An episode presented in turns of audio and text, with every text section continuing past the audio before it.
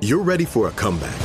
And with Purdue Global, you can do more than take classes. You can take charge of your story, of your career, of your life. Earn a degree you can be proud of and get an education employers respect. It's time, your time, not just to go back to school, but to come back and move forward with Purdue Global, Purdue's online university for working adults. Start your comeback at purdueglobal.edu. Looking for hair removal tools that not only deliver smooth results, but also make you feel totally in control? Enter Conair Girl Bomb. They're like your secret weapons for smooth, sleek results, made just for us. From the ultimate Girl Bomb grip to the professional grade blades, say goodbye to settling for less. With Conair Girl Bomb, you get the precision and power that used to only be exclusive to men's tools. So take your hair removal routine to the next level with Conair Girl Bomb. Available at Walgreens. This is Cut to It with Steve Smith Sr., a production of The Black Effect and iHeartRadio. I'm Steve Smith Sr., And I'm Gerard Littlejohn. and this is Cut to It. Cut to it, cut to it. Let's get down to it. Cut to it. We ask the questions you always want to know, but no one ever asks. Let's cut to it. If you ain't heard about it, then we're about to let you know. Cause you know it's on. It's on.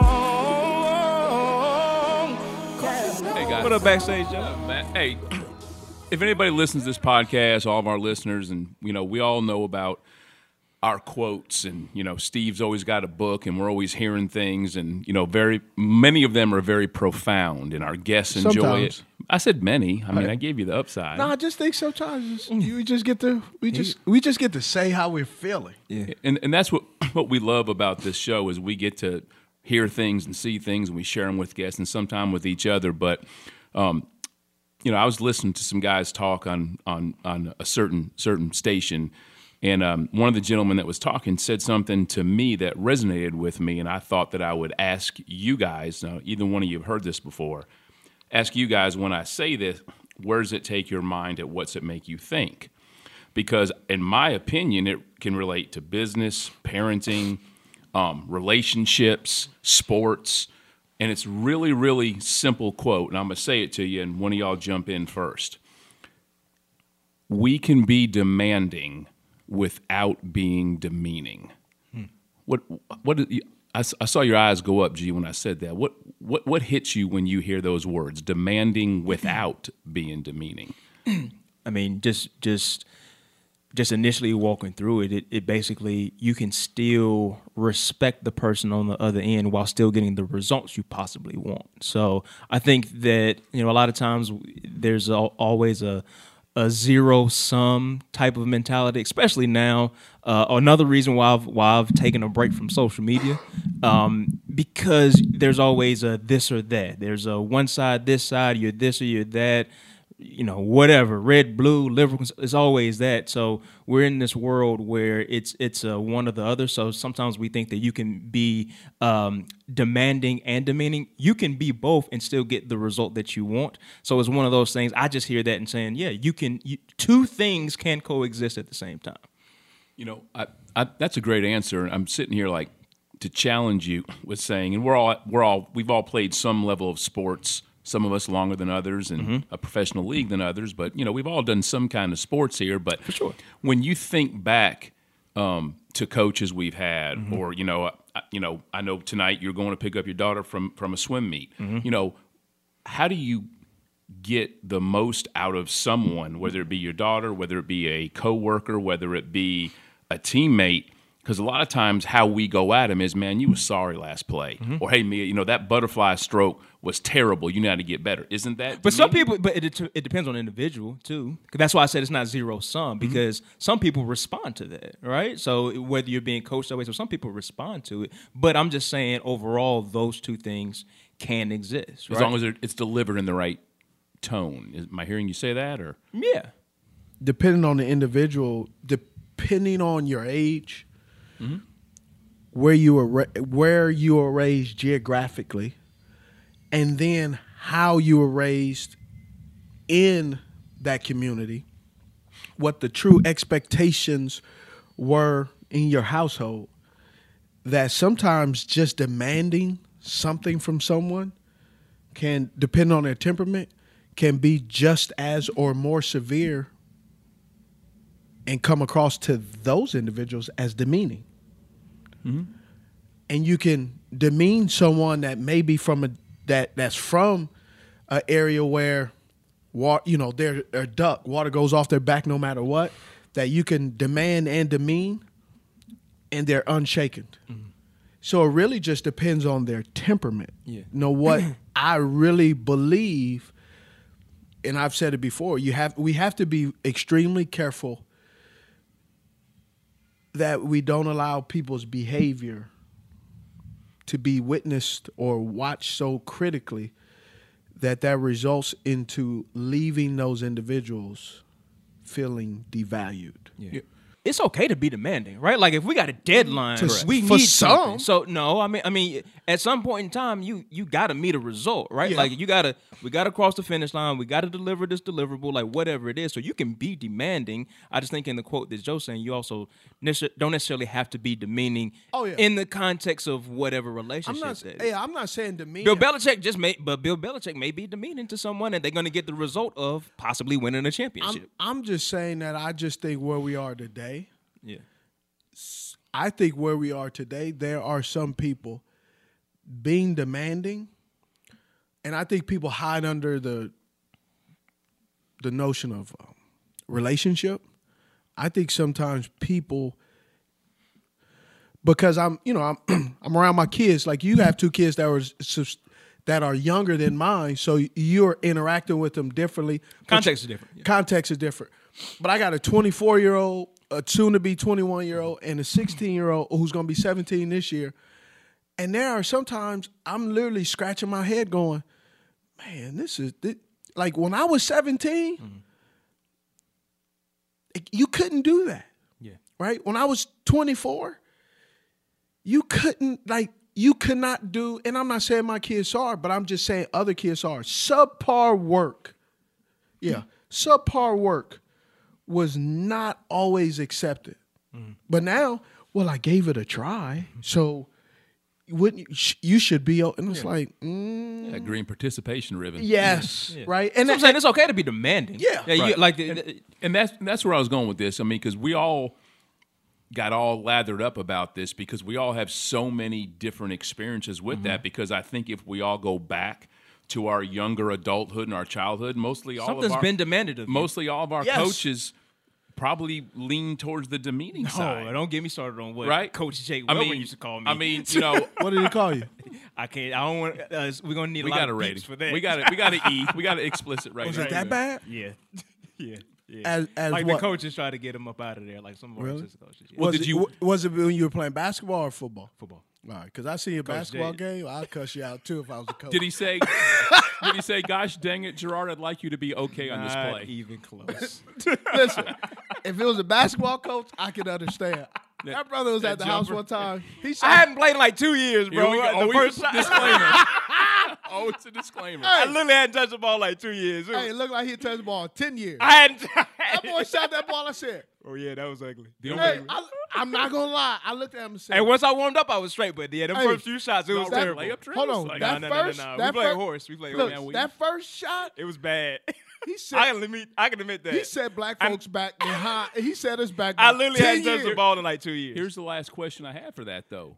Were you demanding or demeaning? I looked we away. laughed. He was demeaning. I laughed my damn self. He looked. I said, "I said." This And it's, ninja- I had, oh, I had, I had a, I had a card as soon as I, I played that card. I hadn't touched a basketball in two years. he, hey, he shot They the knew. look. He shot the ball.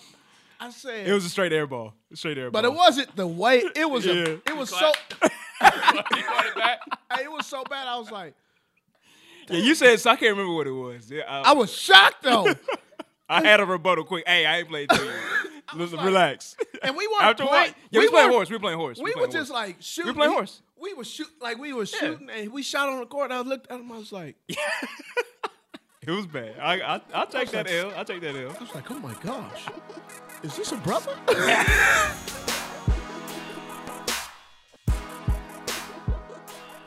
Man, want to welcome to the Cut to It Podcast Eddie Jackson, a chef, a rising star for the Food Network. Also played a former NFL player, right?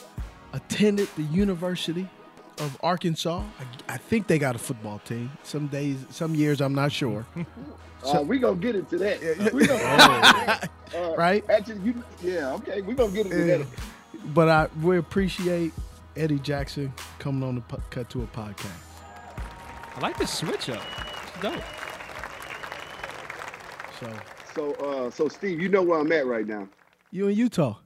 I'm in Utah, Be right? careful. Now, I that's can your get home you. ground, right? Be careful. I can get some Tongans come over there and run up in your hotel. and them boys is way outside your weight class. Oh yeah, they, they don't play around. No, they don't play around. Yeah. So is it? It's snowing out there right now. Huh? Now, actually, you know what, man? It's beautiful right Yep. now. It's sunny, clear skies, Yeah. Snow-capped mountains, probably about 35 degrees, 30 degrees. Yeah. That's some good. That's some It's good still skiing. that's still too cold for me though. I'm Yeah. from Texas. No, it's cold, but yeah, it's, it's good skiing weather. Man, we gonna um, get some icebreakers right now. So, um, if you can have the answer to any question, what would that question be? What came first, the chicken or the egg?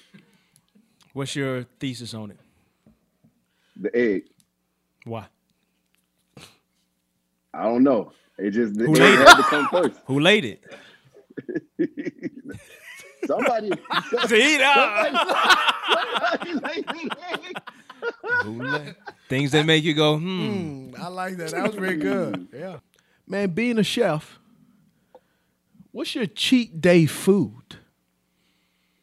Oh, for me, cheat day food for me is barbecue. I'm from Texas, so you know I'm known as a barbecue guy. But I do a little bit of everything.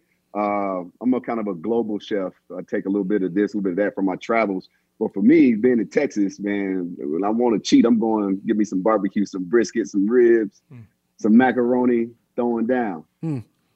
Man, let's get right into it, man. Where you, you know, where you from in the place you call your hometown? So I was born in, in a, a small town in Georgia called Americus, Georgia, which is about two and a half hours south of Atlanta. But I grew up in Texas. I, I moved to Dallas when I was about 10 years old. So I grew up, I consider myself a Texas boy. Uh, you know, everything that I love, school and, you know, really honed in on my cooking and all that stuff kind of started in Texas. So I uh, raised in Dallas and now I live in Houston. I've been in Houston about eight, nine years now. So Texas is it for me. All right, so how would you describe your upbringing? Uh, for me, so my, I grew up in a in a household full of. When I was younger, you know, I was about you know from one to ten. I was raised by my mom, right? My dad was in the military, and so uh, I didn't I didn't really meet my dad until I was probably about eight or in between eight and ten. Hmm. So uh, you know, my mom had me at a really young age. So you know, raised by a single single parent. But the good thing about that was that I was in a small town back in Georgia. So this is where my grandmothers were, my uncles, my uncles, my cousin. So you know that old saying where it takes a community, you know, village to to to raise a child. Yeah. So that's really what it was. You know what I mean? So I was always with my grandmothers. I was always over to my aunt's house because my mother was really young and she was still trying to. She was basically still in school. My mom had me when she was 16, Hmm. so she was still in school when I was uh, one and two years old. And the town that I was in was rough. You know what I mean? It ain't nothing to do there. You know, ain't nothing to do there but get in trouble. And uh, so at a young age, man, that's what I was doing. I was getting in trouble left and right. Uh, you know, to the point where my mom was like, "Man, look here, uh, you need to go be with your dad. you need you need to get some get right." So that's what happened. Um, you know, I went went moved to, with my dad after he got out the military, and I moved with my dad to Dallas. And uh, man, that was the best decision that my mom could have made, and that's the best thing that could have happened in my life. Because I tried my the stuff that I was doing with my mom. That first day I got to Dallas, I'd never forget. I tried that with my dad. He punched me square in my chest. Mm. He say that that mess that you was doing back home, it ain't gonna cut it here. It ain't gonna fly here. And that's the last time that my dad, you know, had to get on me. Mm. My dad, big dude, big six six two, you know, two sixty, military, you know, hardcore guy. So, So, so you said he punched you, but what he did is he socked you, huh? yeah, he socked me. Put them paws on you. Yeah, that's the one where the tears don't actually come out for about but good three minutes. You, the first two minutes, you, Had that quiver lip. Right. And you can't you And you better not cry. I'm gonna give you something to cry better not cry. oh no, uh-uh, better not nah. cry. No, my dad was man. You know what? The thing about it is, that my dad was military. My dad was an amazing athlete as well. He was a, a McDonald's All American. But you know, What college did he go country, to? that- that's the thing. So the thing about it was, in the country, the mentality was different. So you know, my dad had a child, and he was you know a senior in high school. Mm-hmm. He had scholarship offers. I mean, he was a McDonald's All American. Mhm. You know, so he had scholarship offers from everywhere. But my grandfather was, you know, didn't understand that education was so important Yeah. He made him go into the military so mm-hmm. he'd be able to provide for you know my dad took care of me even though he wasn't around. He Yeah. would always send money and you know i would talk to him all the time. I just didn't see him because you know you know he was all over the country all over the world. Back then, technology was nothing compared to what it is today. oh no not at all man. I was born in 1980 so you're talking 79 78 79 is when you know my mom was pregnant. So my dad was like my grandfather was like you need to go to the military. You need to start providing for this this child not thinking you know going into college or getting an education who knows what could have happened So now, were you an only child? You got any siblings? No, I have siblings, but you know, for my my mom and my dad, I'm the only one. My you. dad ended up ended up remarrying and having. Uh, I got two brothers and a sister from my dad's marriage, and my mom remarried and she has two daughters. But I'm the oldest, so you know. we haven't seen each other physically, right? Even though Yeah. we're on Zoom, since pretty much when we, you know, that one or two years that we played together, Yeah, and then now seeing you and and and admiring your career on on on television, it makes me go backwards, right? In my mind, Yeah. I'm going. I never held a conversation to go. Do you like cooking?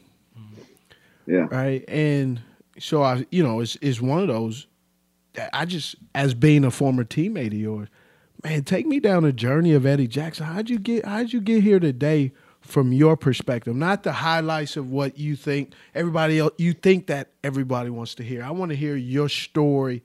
We want to hear your story of how you got there because playing in the NFL to cooking yeah, and a pretty damn good cook and Now you- TV presence So now, is you, now pretty your good. personality on Food Network. Yeah, the personality, all that stuff. Now I did hear that you scared of Bobby Flay, but we'll get into that a little bit later. Oh Right? man, come on, you ain't heard that? Yeah, I heard, I heard Bobby Flay be like, "What?" You be like, oh. "Hey, the, Nah, you know, them Bobby food trucks be talking now. Bobby the food said, trucks yeah, be talking. There's food truck streets Nah. out here talking. Yeah. Nah. Bobby said you don't want So- no smoke. No smoke. He said, "What?" Oh, I don't, I Oh, don't beat beat Bobby before. Flay. He I said, don't- "I." I don't, I don't he beat said, Bobby He before. said his barbecue smoke. Listen, "He said, he said, beat Bobby Flay." Eddie, man, I slap Eddie. I- Man, I don't- I Barbecue- barbecue I don't slap Bobby him. before. yeah. So look, uh, real talk though. So the thing was is that so like I told you, I grew up in in, in, in Georgia, and ironically, both of my grandmothers on either side. So my mom, my my mom's mom uh, was a chef, and my dad's mom was a chef. Uh, Okay, in- you got- in, you in this small town. You can't just say grandma like, well, you black. You better tell your grandma's name. You got to tell, identify which one, I because got- well, I you well, I'm know, tell you. you know if it's tell you. whoever listening say, well, which grandma was you talking about? Because I I actually No, have two about to tell you. grandmas that are both named Betty. oh really? Yeah, Mm-mm. I got you two got- aunts named Betty. On you got to distinguish which one you're talking about. Yeah. So I'm gonna tell you right now, these names I'm about to say is the most Interesting. quintessential Interesting. country grandma Interesting. Listen. I'm from North Carolina. You ain't said nothing slick to a can of oil. You So talking my me? My dad's mom, my dad's mom is Annie Annie Ruth Jackson. Ooh, Oh, that ain't. that ain't that Right, bad. that ain't at all. What? Are you kidding me? And then my my mom's mother, uh, she's still alive. My dad's uh, my dad's mom, my uh, grandma Ruth. I mean grandma Ruth. She passed away when I was a teenager. But uh, Geraldine. Oh yeah, is now we other talking. grandma. Gerald, Geraldine sounds like mine she'll, was Naomi. Geraldine sound like she'll pop you. oh man, She she's Or she the candy she lady. Popped me with, she popped me with a uh, with a pie roller one time. Oh snap! That's got some weight you behind it. got?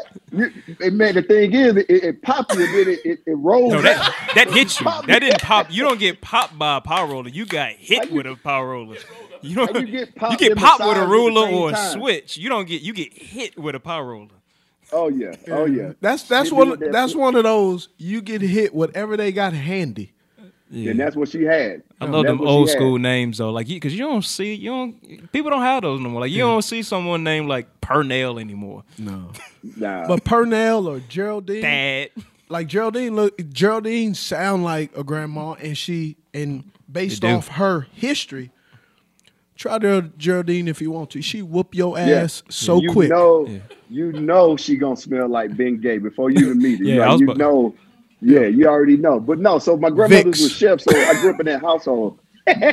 I grew I grew up at a young age around food. Mm. Um, like on both sides. Whenever I would go to my mom's house, it was always centered around food. Mm. Um, you know, for any type of celebration, weddings, funerals, graduation, it was always a big extravaganza around food because you know the, the head of the household, my grandmothers, they were chefs, like really good chefs. Mm.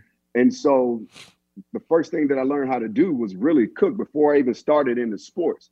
I would uh I would cook with my grandmother Geraldine, and she taught me how to make biscuits when I was five years old, like scratch made biscuits Yes, and make pies and stuff like that. Would make pies and scratch made pie crusts and scratch made cakes. So I was doing this when I was five and six years old. I didn't really get into sports until I really moved with my dad. So before I even got into sports, food was like my thing. I just love food. And my my dad's mother, uh, Annie Ruth, she was actually a, a, a, a private chef for President Jimmy Carter. Hmm. Jimmy Carter is from the small town that I'm from, Plains, Georgia, uh, which is right next to Americus, Georgia. That's where he's from. That's where he still lives today. Mm. And so she was uh, uh, uh, his private chef for a while. So that's what that's what I was around, man. You know, for the first ten years of my life was food, food, food, food, food. And I always heard about my dad being this great athlete. And they like, man, you you know, they would see me run and like, oh man, you you got your dad in you. And I never knew there wasn't any sports around there. It wasn't no little league. It wasn't. It was a small country. Yeah. You know, we would race up. We would race on the dirt road. That was about it. Yeah. Man, so when I moved with my dad is when I really got into sports. But my dad was my dad is an amazing cook as well. He learned from his mother. So that was really what we would do, man. He got me into football, got me into basketball, got me into track. Um, but we would always cook, always cook. Every Saturday we would cook, you know, whether we was watching football, watching basketball, it was always centered around cooking. That's all I ever did. All I ever did. And um, so when I got to Arkansas, I got a scholarship to Arkansas. I was I was always cooking. I was the guy that was always cooking. So everybody would come to my house because they knew, you know how it is when you're in college, you know, you eating ramen noodles. But I was over there cooking home cooked meals. So, you know, it was always packed. So my dad was like, look here, man, you can sit here cooking all this food for these guys. You need to start selling plates. So I started selling $5 plates to all my teammates in little to-go boxes. They would put in their orders at the beginning of the week: meatloaf, fried chicken, baked spaghetti. Uh, I mean barbecue, and I would. I had a whole setup, man. I had grills, I had fryers, and I would sell it to my teammates. I'm trying to figure out how you got groceries. So now that explains you was you was hustling, I was hustling, trapping, yeah. I was trapping hustling, out the bando. I would take that pail. I would take that Pell Grant man and, and flip it about three or four times, making meatloaf. This dude was trapping meatloaf. Yeah, man. I was I was trapping meatloaf out the window.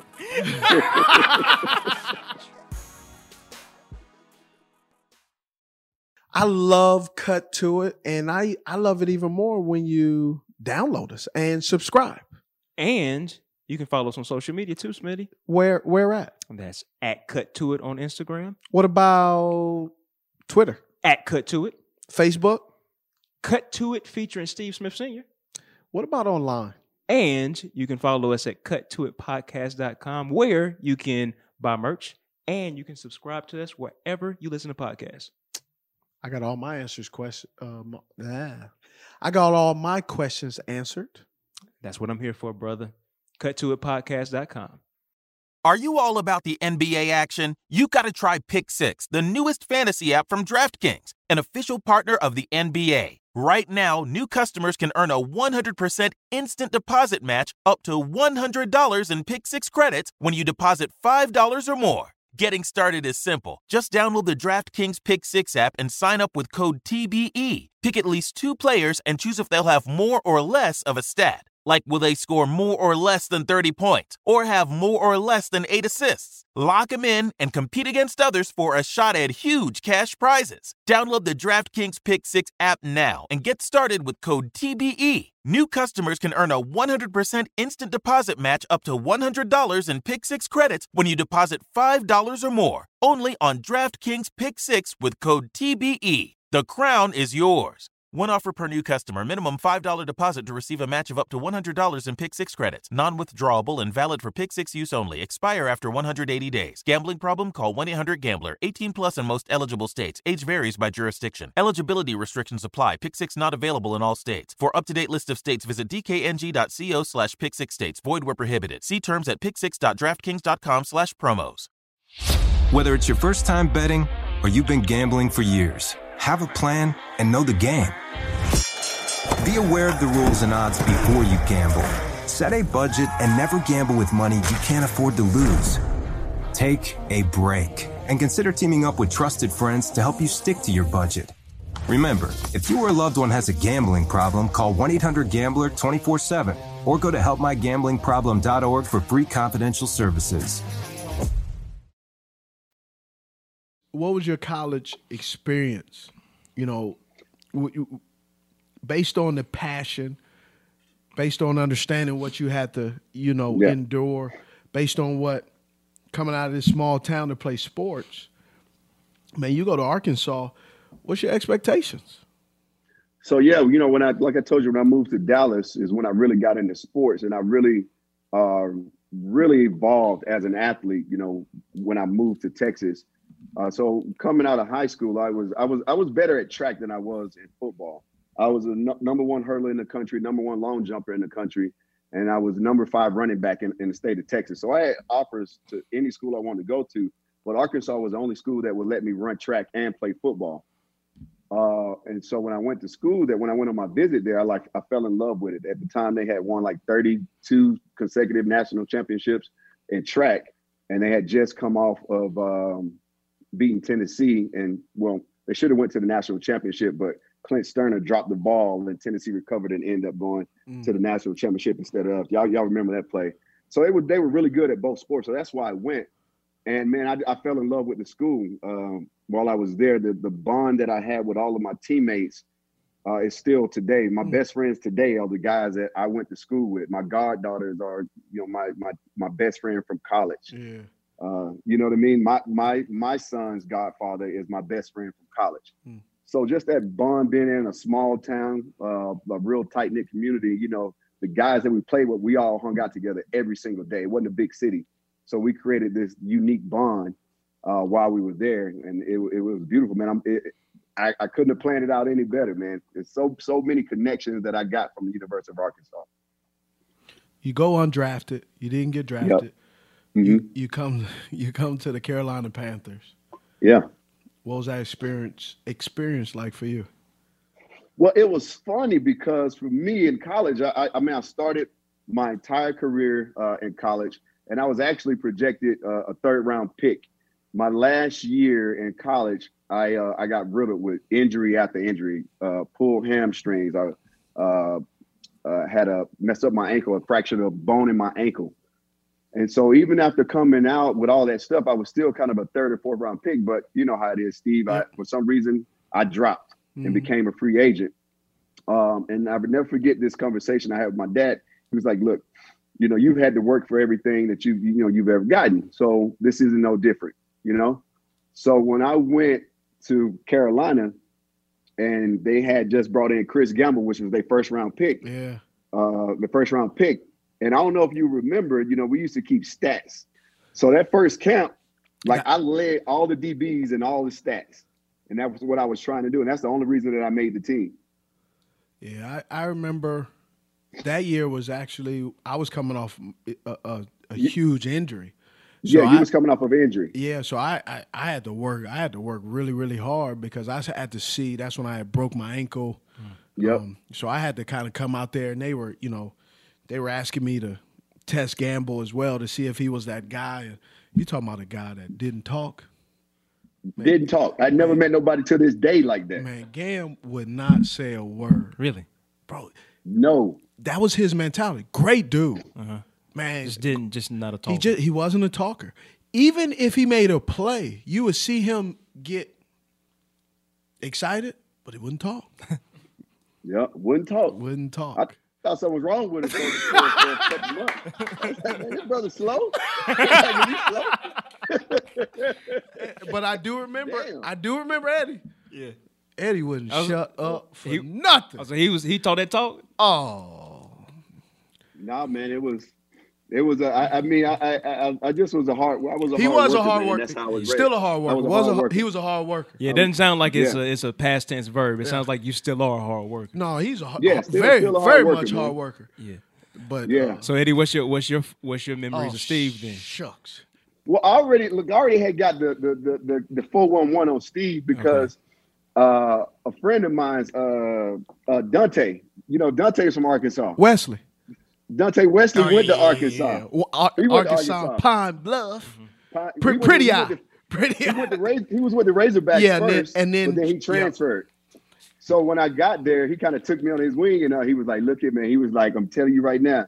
He was like, "Okay, Moose gave me the rundown about Moose," and then he was like, "But Steve," he was like, "Look at man, whatever you do, like don't talk no mess to Steve because Steve don't play. Like when he get bad, he gonna take over." So I was like, I was like, I don't care about that, man. I'm, I'm Eddie Jackson. I'm Eddie Jackson. Eddie Jackson. What you talking about? Talking about I better pay your ass. how, how that how that work out? Huh? How'd that work out? Well, when you finally came back, I'll never forget this one time, man. We was uh we was in practice and uh Man, I'm Eddie Jackson. I'm, Eddie Jackson. F what you heard. little light, hey, little light skinned ninja. Nobody care about Yeah. him. With a little curly hair. nah, man, you had caught a ball on me one day, and you had caught a ball on me one time uh in practice in the end zone, and I could jump. You know, I I I I, I long jump Yeah, 26-10. yeah. and they and, and Jake had threw the ball up, and I went up for it, and man, I will never forget. It was like a blur, like just came out of nowhere, and was like a half a foot over me. And I was like, how the hell this little light skinned dude the, the monster. just mossed me, just mossed me. Then he was talking smack too. He was talking smack. I was like, okay, all right. All right, Yeah. but no, that was the first, the first real experience. Because when I first got there, he was hurt. He was still kind of Yeah. Rehabbing and yeah, doing his thing. Yeah. But this wasn't till I think you I think you came back. You was out the first six weeks, I think it was, or something like that. Now I had been out uh, in training camp. Um, yeah, training camp OTAs. They kind of let me rest because I, Yeah. had, you know, I still Yeah. Mm-hmm. had that. Uh, I had scar tissue issues that I was still getting through. Yeah. Um, and I actually year and a half. Because you was rehabbing with Drew Carter. Drew Carter had came in Yep, that time yep. too. Y'all was doing y'all stuff together. Yeah, yeah. Man, so you go in the NFL, you play you play for the Carolina Panthers, Mhm. play for the Dolphins, Yeah. Patriots, Redskins. Mhm. Washington football team. Huh? Washington football team. Washington Yeah, football team. Washington football team. They might they might be the the Something the- else the- by the time the this runs. Wolverines or Red Red Wolves, whatever it No, is. don't don't Yeah, give never know. don't don't give don't give off they uh they surprise. I, I, I know. it's just a few names. I know. What was your mentality from what you've experienced, not being drafted, Yeah. having a really good camp, and yet hanging on by a string, seeing the hypocrisy of Oh, yeah. the National Football League? Yeah. W- w- what were you thinking at that moment? So for me, man, I, I, and I, I think everything is a blessing. Uh, so after I left Carolina that second year, I got released uh, right after that last game. That you know how it is. It's like that fourth preseason game, and that's when they do the last cut. And it was it was more of like a roster move. Like you know, the- that's the year we had a bunch of linemen that went down, so they had to. Yeah. Yeah, that was that year. So they had to bring in a bunch of linemen. And like I was on the cup, they had like, you know, Ken Lucas and then Gamble. We had like some other uh veteran DBs, Dante Wesley. Uh and so uh like they released me. I was I was the I was the youngest guy, I was the you know the last guy that, you know. So I got cut. And so I went to went down with the Dolphins and played a couple of years, but it was the same thing. I was behind all these veterans Yep. Uh, that was that was down there. Um, and so I was still playing a lot though. That's when Nick Saban was there. So Nick brought me down there because he knew me from Arkansas and he was at LSU. So he brought me down there and I played a lot there, and I learned a lot there from Nick Saban and all those um, those veterans that was there. But my second year there, and it felt like I was always playing catch up because being that free agent, you know what I mean? You have no leeway. always You- you have you- no leeway. So I was always playing catch up. And then my second year there is when I blew my knee out. Mm. My second year, and that was my contract year because I signed a two year deal. And that second year there with Miami was my best year that I that I had. Uh, you know, in my three years I was in Yep. the league, so it was the best year, best year I had by far. And and that's when Nick Saban decided to just walk out and leave and went to Alabama. You know what I mean? So Yeah. we had a new coach come in, and he didn't know me from paint. I had proven myself to Nick, but he didn't know me. All he knew was I was a free agent. You know what I mean? And so I, and here I am with a torn ACL, MCL going into off season. I'm like, well, here we go. And luckily, uh, Nick Saban put in the call to Bill Belichick, and Bill Belichick picked me up while I, I mean, while right before I had my surgery, he called. He's like, "We don't care about the surgery. We just want you to do your rehab up here, and uh, we'll sign you." So, I mean, that just you know goes to say, you know, if you if you work hard and people see that, Yep. you still get opportunities. You know, so that's how it went for me. But after that knee injury, man, Steve, you know, I just wasn't the same, man. I was a Yeah. speed guy, uh, athlete type of guy, jump guy. Uh, and just after that injury, man, I just wasn't the same. It wasn't the same. So, So- it so was the- hard to kind of come back off of that. What, what was your psyche after your stint with with all of those teams? What was your, what was your psyche when it was towards the end? always been a business type of guy. Always, you know, my entire family come. I come from a family of entrepreneurs. Uh, whether it be my grandfather, you know, Arzel, how country is their name is Arzel. Arzell. Uh, what Arzell? Arzell. Arzel Jackson. That's what I'm talking So about. So I, I've always been business minded. So I kind of looked at, always looked at the NFL as, as, as a business. Um, and so I knew that, you know, being that I'm a free agent, got this injury, and back then the technology ain't the same as it is now. No, you know, back sir. then, it, no, you know, guys coming back in four, five, six months. Back then, you know, it, it was gonna take you a year to come back. Yeah. It, it take you. I don't care what the technology says for a guy to feel 100. percent It's about Yeah. 18 months. Yeah. You know what I mean? So if you're already a free agent and you got an injury like that, like, you know, chances are slim you're going to be able to have a fruitful and long career unless something drastic happens to where a bunch of guys go down and you get thrust into it and you, you do really well. So I started putting a plan together in my head. You know, I was like, look here, I'm going to wait till I get vested. You know what I mean? So I have that in my back. And mm-hmm. then what I want to do is, is start trying to transition myself into a, a career after football. So I waited and waited, you know, went through the Patriots and got hurt when I was with the Patriots. After I got off, after I came back from my knee surgery, came back from knee surgery, that first game we playing the Colts, and I actually started that game. I actually started that game, broke my wrist. Hmm. The first game, I was like, "You got to be kidding me!" I was like, "You know what? That's it. That's a sign. That's a sign." So I finished that season out, had my four seasons underneath my belt, and then that's when I really started looking and trying to transition out of football. Now, did you always know you were gonna find your way back to get into the food industry? Yeah, so I mean, I, I I got my degree in business, so I really knew that I wanted to do something in business, and I just didn't know that I could be make a fruitful career out of food. You know what I mean? So once I officially retired, I went to the Redskins, but I didn't really play. It was just I, the passion was gone. I had all these injuries, so I called my dad. You know, my dad's an OG, and I was like, "Look here, man." I was like, "This football thing, I feel like right now I'm just chasing it. You hmm. know, I still love the game, but I'm chasing it." And if you're chasing it, it it, it, it kind of takes tough. the passion out of Yeah, it. it it's be- tough. It, it, it, It's tough.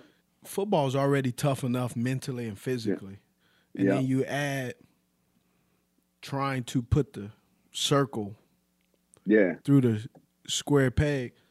You know, depending on how big or how small the circle is and how big the Yeah. the, the, the square peg is, mm-hmm. it can fit for a little bit, but eventually it just you know it'll have holes. It just won't Exactly. it won't fit perfectly. So with that, I mean, i i you got business degree, whoop de doo, right? And I say whoop de That doo, don't mean nothing. right? It Whoop- don't mean nothing. Yeah, whoop de doo. You got the degree. You've played football for the last five or six years, or you, You, know, got no experience on the resume. nothing, no experience. You talked to your dad. yeah. What were those quiet moments like for you, right? In that, Yeah, and, and you hit it, man. You hit it. You know, I'm, I'm telling my dad, you know, me and my dad, my, my dad's my best friend. So After he punched you in like, your you know, so chest. what, so that's, that's that's the exact conversation that we had, man. He just had to bring that back up. He just bring. You saw I grab my. he said, "Sandra." He was like, "Ow." Damn. Uh, look, you had to look off into the, to the sun. Make sure he ain't there. but no, man. So uh, you know, me and my dad, we we talk about everything, Mm. man. And so I I asked him, I was like, look, I got this degree, but like, what am I going to do with it? I was for the last basically call it five years. All I did was play football in the off season. I didn't do any, you know, like now they have these programs so where you can do all these Yeah, different they now. did. When we were then, playing, they didn't You had to No, do it yourself. You had to do it yourself, you know, where you can do all these intern programs and all this stuff to try to find what you are into. So that's all I ever did. So I had nothing on my resume, you know. So he's like, What do you love to do? And I was like, Food. And he was like, That's what you need to do. You need to figure out a way to make both of them work.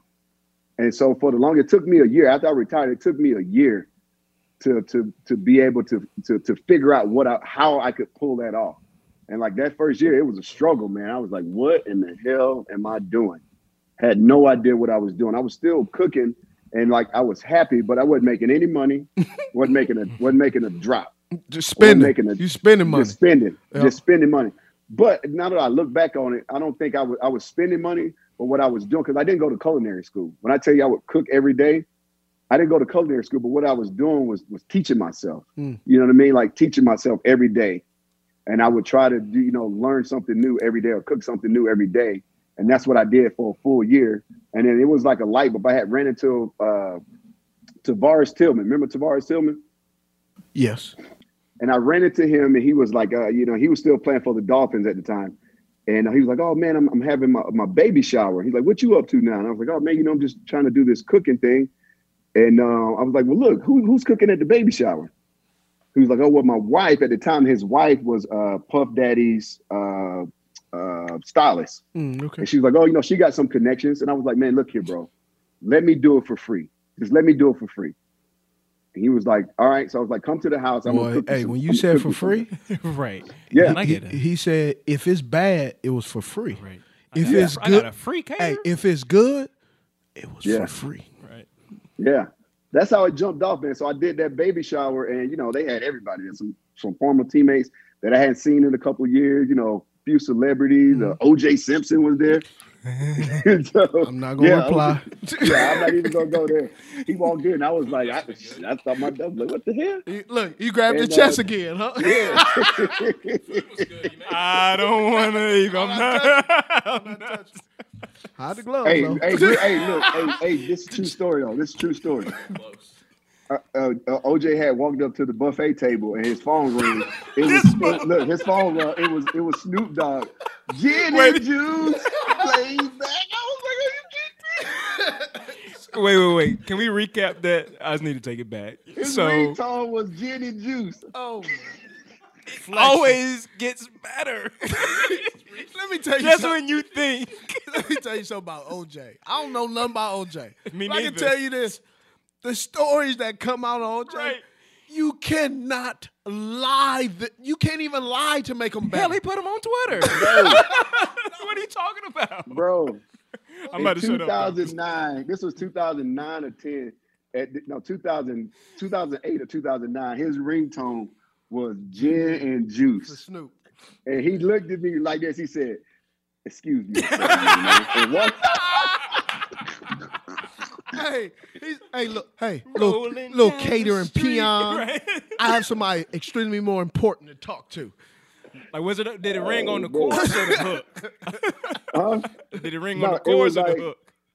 Rolling I down the gonna street, smoking. smoking, air, no, sipping, And then he pick it. gin Excuse- juice. excuse- And- excuse me, young man, excuse me, said excuse laid back. It said laid back. He answered. He was like, Oh, he waited. me, Yeah. young he- man." excuse, excuse me, young fella. yeah, young fella. right. Wow. Because that's how the OGs always address the young dudes. MJ used to call me young fella all the time.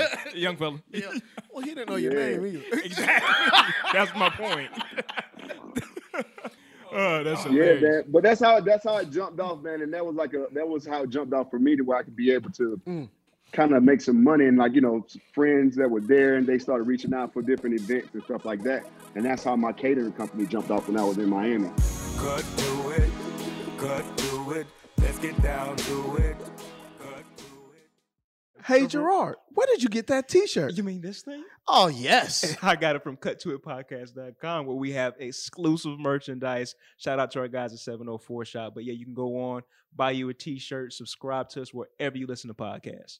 Hey guys, this is Matt Jones, Drew Franklin from the Fade This podcast. We got a great episode coming up, picks in all the sports, football, basketball, we do them all. But here's a preview of this week's episode. Nothing to do with anyone personally, but Creighton is the team every year that the nerds, you know, the basketball nerds, they're like, you know, good? Creighton. You know, watch Creighton. They play, and I'm like, I don't want to watch Creighton because I agree with Shannon the dude today. Creighton's never going to win anything. Stop talking to me about Creighton. They're not never the, not gonna, the not the Big East tournament. they're well. I mean, they could maybe they win the Big East tournament, but it'll only be luck. But like they're always like, you know, a sleeper team that cool. Like that guy who I told you had eight title teams. One of his title teams was Creighton is not winning the national championship. It's yeah, I don't not- have them doing that. that like that's why do we all have to act like Creighton is a is a is a good team?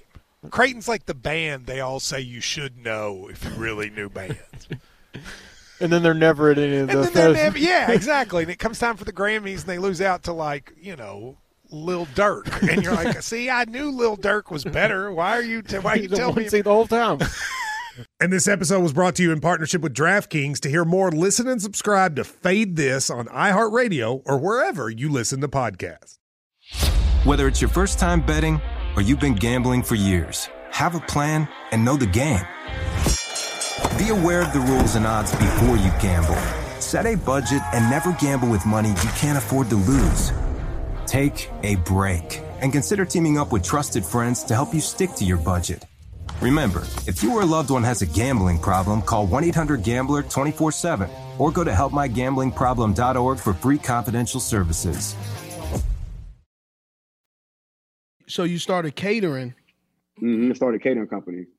Uh, I kind of wanted to open up a restaurant, but you know, people in my family had opened up restaurants, and like restaurants, they take a lot out of you, man. I wasn't trying to work seventy and eighty hours a week, so I was like, you know what, I'm gonna do a food truck. Because in Texas, you know, food trucks back then, food trucks was like the hot thing. But I was in Miami, so I bought a food truck. It was called the Caribbean Grill. One of the first uh, cuisines that I kind of mastered was like Caribbean cuisine, specifically like Jamaican cuisine. And so I was doing like uh, uh, like jerk chicken and you know all these different you know crazy recipes that I would incorporate uh, kind of these Caribbean flavors into. But it was like nobody was feeling it down there in Miami. You know, Miami is like Vegas but with a beach. You know what I mean? So I was like, you know what, man, I gotta I gotta find my way back to Texas. So I kind of had this plan, like a like a, a kind of like a two year plan to kind of work my way back to Texas. So that's what I did, man, for a year. And then what happened was, so I had I would, I would always have all this food left over from cater events or like you know whether I went out on the weekend with the truck and like you know I didn't sell, so I had all this food left over. And the girl that I was dating at the time, she would uh take all this food to work, and I was like, man, just take it, take it to your job, take it to your job. And her boss at the time, I can't make this up. Her boss at the time was a huge fan of MasterChef, Gordon Ramsay, right? And so she would always take his food. So one day he told her, he's like, man, like Eddie can cook, man. He needs to be on MasterChef. She's like, Eddie don't watch that type of stuff. So he's like, let's. She he said, let's enter it. You know, enter him into the competition. No way. So they they did online, and they never told me about it. So I was at the gym working out one day, a couple weeks later. I you working out? Yeah. Come on, man. I'm nice, Listen. man. I'm just sitting down, bro. Bro, Eddie, that's one thing about Eddie. He was always in the weight room. Yeah. Always. That was one room. thing about me. I was always walking through the the weight weight- room. but but the funny thing about it was he was pound for pound probably the strongest person on the team, mm. like grown man strength. Yeah, I got the call and long you know long story short, I was like, man, I didn't do no application. Found out it was true. Went down to audition, got on the show. What was your audition? So like? for the master chef for the master chef audition, we had to go to basically like a convention center, and it's like hundreds and hundreds of people. You know, they do it like regionally. So this one was in like South South Florida. So you know, if you had put in an application, they pass you through. Like if you was in Georgia, you had to drive down there. You know, so it's probably a good 1,500, 2,000 people at this audition. And then so what they would do is they would give you a give you a number and like maybe like a section and a number. You know what I mean? So I may have been like section one, number 20. So one through 20 in section whatever, you would go in this room and you had to bring a you had to bring a dish that you could prepare in five minutes, right? So whether you cooked it at home and you had to reheat it or do whatever you had to do in five minutes. So you had all these people that were, you know, like fancy and doing all this stuff, flambeing and trying to do all this fancy stuff. Well, look, I ain't know, you know, I, you know, at the time I was just a good cook. So I made some gumbo. I literally made like some seafood gumbo and I had it in a thermos and I had a bowl. And uh, you had all these people like with all these, you know, setups. You know, one dude was in there with this lobster, and this other dude had all this stuff with fire come out of it. And they hit the timer, and like, you know, people like scrambling.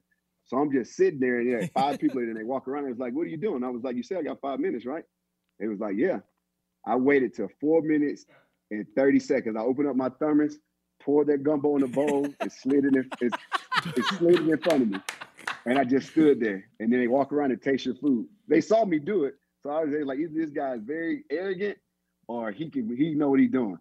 They came around and taste that gumbo and they whispered to each other and they gave me a ticket and it was like, going to the other side. And that's how that's how that's how I started. That's how I got on the show. Now was that Gordon Ramsay at that Hold point in time? man. That was hit, that was hit text that hit that applause right. right. there. for playing. That's what I'm talking about.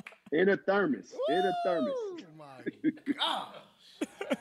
That's how you play. right. That's how you play. Yeah. So I get on the show, man. I get on the show, fly to California, get on the show. And even when you get on the show, you're not actually on the show. They start out with 100 people. And then you all cook at the same time. And you have to cook uh, like your signature dish. Now this I hope they gave you more than five minutes. I forget what it was, but it's probably like 15 to 20 minutes.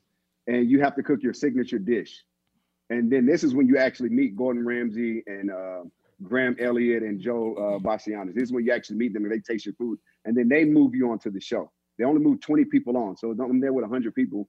So you have to make your your dish that, you know, what you're known What, for, whatever. what was your dish? Jamaican curry style meatballs with like this ginger sweet potato puree Mm. and like some fried garlic chips. Uh, so I made that, and you know they just watch me cook it, and then I, you know, they taste it, and all three of them was like, "You need to be on this show." So I got on the show. I made I made the top twenty. Mm. So was Gordon as intense in at that standpoint? Like what you see Well, on the here- cameras? here's the thing. Here's the thing. Like I'm kind of like Steve. Like you know, I don't like folks messing with me. So before I went on the show, I talked to my every each person has their own producer. I told my producer, I was like, look, here, I don't seen the show. You know, at that time I really wasn't, I really didn't watch the show, but when I knew it was gonna be on the show, I like caught up and like started mm-hmm. watching it. And I was like, before I get on this show, one thing I'm gonna tell you, I was like, all that stuff that he does with other things, he's not, gonna- he's not gonna, he's not gonna do that. to me. So so demanding, not demeaning.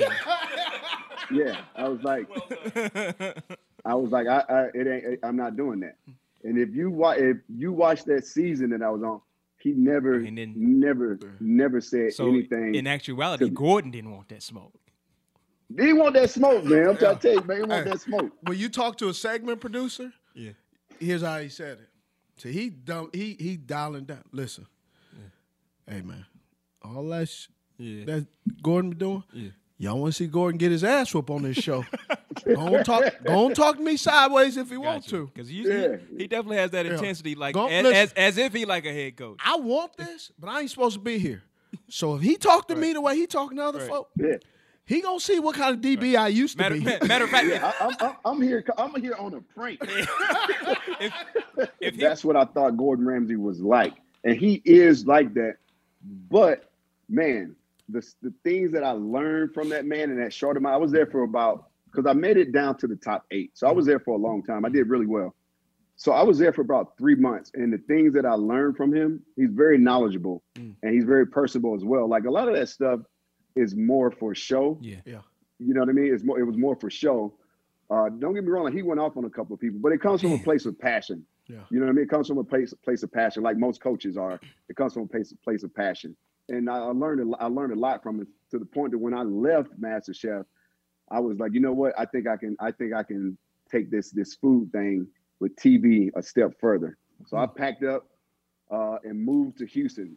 First thing that I did was is that I started working and mentoring kids at the YMCA that was in this community that I was in because I didn't know anybody. So I was like, the, quickest way for me to be a part of the community for people to know who I am, you know, because a lot of people had seen me on MasterChef. It was like I gotta, I gotta do something. So I started working with the kids at the YMCA and mentoring them and coaching them and doing some uh, doing some training with them. So I did that for a year and a half, and then with that, I started catering a lot of those events with my food truck. Mm. I had the Caribbean Grill, and I opened up a gym where I was training little athletes. Mhm. But I had the I had the I had the food truck connected to it, so I would train them, and then I would take them out, and I would you know give them something healthy to eat off of a food truck. This one day, man, I never forget it. I had come back from a catering event, and it was it was late, and I was tired, and I was I think I had made like some ramen noodles or something, man. It was like something quick. So I'm sitting on the couch watching Food Network. It's probably about 11, 12 o'clock at night, and this commercial comes up, and it says, "If you think you can be the next Guy Fieri, try out for Food Network star." And Guy Fieri had the reason he became Guy Fieri is because he won Food Network star, and mm-hmm. that's how he kind of catapulted and became who he is. And I said, man, I can do that. Literally, I said I can do that. I grabbed my laptop, went online, found the application, submitted the application. They called me a week later. I went down for the audition, but this time it was different than than uh, the the MasterChef. This time it was cameras, so you had to like cook the same way you had to cook your dish or whatever you were known for, but now you got cameras in front of you Uh oh. and you got to be able and they're asking you questions but you got to be able to cook and talk to the camera at the same time but also be able to have your personality Hmm. go you know shine through and i was just i was the man got nothing to lose so i was cracking jokes and Be you know yourself. what i mean yeah that was just being myself i think i had like dropped the spoon with stuff on it i was like well it happens all the time you can't tell me you never dropped the spoon at your house i said something that was witty Yeah. and um and i got on the show i got on the show and uh, it was only 20 people. It ain't like Master MasterChef. You got this is like the real deal. This is like the creme de la creme. Mhm. So people on this show, you know, they got three and four restaurants. You know, they've been to culinary school. They've, you know, one guy was a James Beard uh, finalist. So, um, but here I am, this former football player that had a food that has a food truck competing against people that you know got three and four restaurants. James Beard Culinary School. But to be honest with you, like I didn't give a damn. Like I was like, I'm supposed to be here. Yeah. And um, and I tell you what, Steve, be honest with you, man. The only reason, obviously, I won the show, but the only reason that I won the show was because of football and the things that I had to go through with football, the ebbs and flows of my career. Because in that show, it was the hard. In that show was probably the hardest thing that I've ever done because the stakes were so high. At that mm-hmm. point, like it was all or nothing for me. You know what I mean? So it'll be weeks to where you know it's like any other competition show. If you have a bad week, you're in the bottom. Yeah. You have a chance of going home. So I started out guns blazing. I was in the top, top two, top two, and it was about a good three weeks where I was in the bottom. But the thing about it was is that Bobby Flay, you know, it's all it's all about mentorship and like teaching you. So it was the same thing. Like you know, whenever you would do something wrong, it's like, look, this is what you need to work on, and this is what you can improve on, and this is where I think you can get better at. So every time that I would find myself in the bottom, those critiques and criticisms that they would give me, I would go back to my hotel room and like I would just like, you know, work on it. But that's how it was for me, man. I attribute that to sports to where, you know, you have a bad week, you get your grade sheet, and they're like, hey, this is what you did wrong, this is what you need to work on. And that's what I did, man, week in and week out to the point to where I got down to like the final three. And then the final three, it was all or nothing, man. It was like, look, you're gonna do, we're gonna give you, uh, we're gonna shoot a show with you see what you got. Every all three of us, each one of you gonna have your own different show. And whichever one is the best, whichever one we think can be the most successful on Food Network, that's who's gonna win. When I told you I, I laid it all out there, and that, that show I did it with Rachael Ray. It was a barbecue episode in uh in the middle of New York. Man, I was out there. I was cracking jokes. I was just be, I was just being myself, Yeah. and it worked. And, and I ended up winning Food Network Star, and that was six years ago. Mm. And I've been with them ever since. Man, that's awesome. I mean, that's that's that's remarkable. Without revealing, I, I've always had this question. Okay, you, you- you've you've beat Bobby Flay, right, in mm-hmm. this show. Man, when those two chefs that go against each other, mm-hmm. man, when they make these things up, do they give you any time to like look at or ponder a recipe? Who, Bobby? Yeah, or the show talking on the show, On the yeah. show, like because that's Yeah, sometimes like- like the mystery oh, So challenge or whatever. Yeah, because sometimes That's why, Bob, that's why Bobby is the OG, man. So Yeah. look, Bobby, look, you gotta mind you, Bobby is like the first person that was on Food Network, like the OG, and he's also, you know, been cooking for over thirty some years. So he, his knowledge is vast. But what happens is, obviously the people know what their dish is going to be if they make it to to to face Bobby Yeah. plate, right? So once Bobby, once they tell Bobby what they're going to make, like they give him five minutes, just five minutes to kind of get his thoughts together. That's it. Like, but still, like you know, some of these things like he's never heard of. You know what I mean? Yeah. And he has to think about it.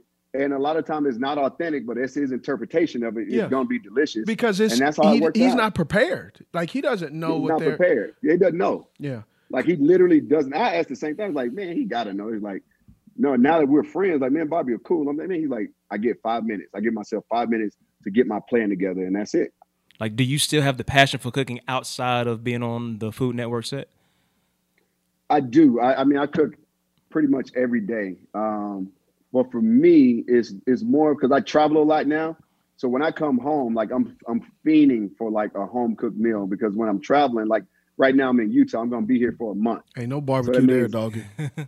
Nah, nah, nah, nah. So when I get home, it's all about cooking for me. But I cook every day anyway. So now I'm in Houston. I own a beer garden food truck park. So now I have like I have like eight trucks. Hmm. So I have all different types of Slight cuisines from Co- Colombian fusion, a barbecue, craft burgers, and you know. So I'm cooking every day anyways. So when I get home, you know, it's I, I'm like I'm not I'm not cooking, man. I've been cooking all day. You in Utah? Which what show you doing in Utah? Uh, a show called Halloween Wars. Okay. Uh, I, I did it last year. They brought me in last year. I was kind of like a judge host on it Yep. last year, and then so they brought me back this year to be the actual host of it. Mm. You got all these shows. You own the food trucks now. Where do you, where do you see cooking taking you in the next ten years? Yeah. So for me, uh, I kind of f- fell in love with kind of uh, hosting.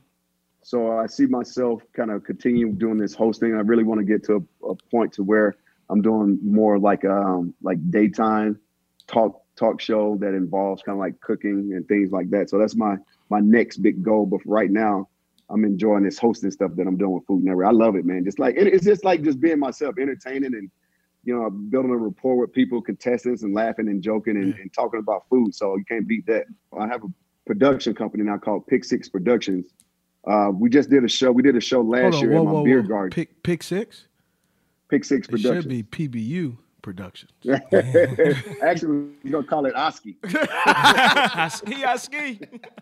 But no, man. So that's it. Like we did a show last year at the beer garden called uh, was, uh, King of Rose Hill, where I had all these trucks come from across Texas to compete to have a spot at my place, Mhm. and um, I was uh, part of the, my production company in in partnership with another production company. We were the ones that put it on, and it did really well. So I think we're gonna do another season of it this year. Man in the in the food industry especially on the food network and, and just overall when you're talking about cooking man there's not a lot of men that are black men men of color Yeah, right yeah. that are cooking and also in this hosting role right so i, Yeah. I keep doing that man keep keep keep projecting that out of ownership um, creativity hosting, directing, just making sure that you're visible because when you look at when you look at so many other guys, I watch I, I watch the Food Network. I love cooking. Mm-hmm. I'm not even close to you. I just like dabbling in and being able to provide and like if I want to eat, I want to eat, but also want to mess around and do some, you know, do some stuff and try Yeah. it. But man, it's just it's proud to watch. It's like, man, that brother over there kicking see ass, see right? I said, that boy over there tossing them biscuits. Steve, so so Steve, the thing real quick, man, before we get out of here is that one thing that keeps me going, and you kind of touched on it yourself. I remember growing up, man, and like like a, a, a lot of other kids that look like me, and young men and women that look like me. It was always, you know, you know, I was a big, you know, Jerry Rice fan, Bo Jackson Yep. fan, and you know, all these different things. But now I have these kids that come up to me that don't even know I played football yep. and they want to be like me, being a chef on Yep. TV. I just think that's the coolest thing, and it just shows how times have changed, and it just lets me know that what I'm doing is is, is the right path. with with the women, both of your grandmothers that taught you. Man, what do they what do they say about you today? What do you want want to hear from them? Well, but one of the hardest things about you know being in the position that I am right now is that my grandmother, my dad's mom, uh, Annie Ruth, she passed away before she could see any of this because she would be so proud. She was, you know, she had she uh, has a cookbook that came out called Annie Ruth's Family Cookbook, uh, and so she would be extremely proud. Grandma Geraldine, she's a, I've actually had her on a couple of shows with me, uh, and it was the, it, to this day the highlight of my culinary career to be able to have my grandmother on show. But then she hit me up, "Hey baby, you think we can uh, make this uh, jam nationwide?" you know, hit, trying to get trying to get the preserves out on the market. Hey, hey, she trying to she trying to trap out the window. yeah, man, she trying to trap them preserves out the window. What what kind of what, what kind of preserves though? What what flavors? man, what you want? She got it. Apricot. She got strawberry, Oh. blackberry, blueberry, strawberry. Yeah, I like blue. I don't like apricot though. Apricot. No. Man, apricot You marmalade. never, you never had. You never had. You never had Geraldine mm-hmm. preserves, man. I'm trying to tell you. Man, well, appreciate it, man. Thanks for the Appreciate time, it, man. bro. All right, now. You are a unique person. You are well worth it. You are competent. And most of all, you're lovable. I'm Steve Smith Sr., I'm Gerard Littlejohn. and this is Cut to It. Cut to It with Steve Smith Sr., that is me, is a production of Cut to It LLC, Balto Creative Media, The Black Effect, and iHeartRadio. For more podcasts from iHeartRadio, visit the iHeartRadio app, Apple Podcasts, or wherever you listen to your favorite shows. From Cut to It, executive producer Steve Smith Sr., co-host Gerard Littlejohn, talent and booking manager Joe Fushi, social media team Wesley Robinson and John Show. From Balto Creative Media, Cut to It is produced by Brian Baltashevich and Meredith Carter, with production assistance by Alex Lebrecht, production coordinator Taylor Robinson. Theme music by Alex Johnson, lyrics and vocals by Anthony Hamilton. If you ain't heard about it, then we're about to let you know. Cause you know it's on. It's on.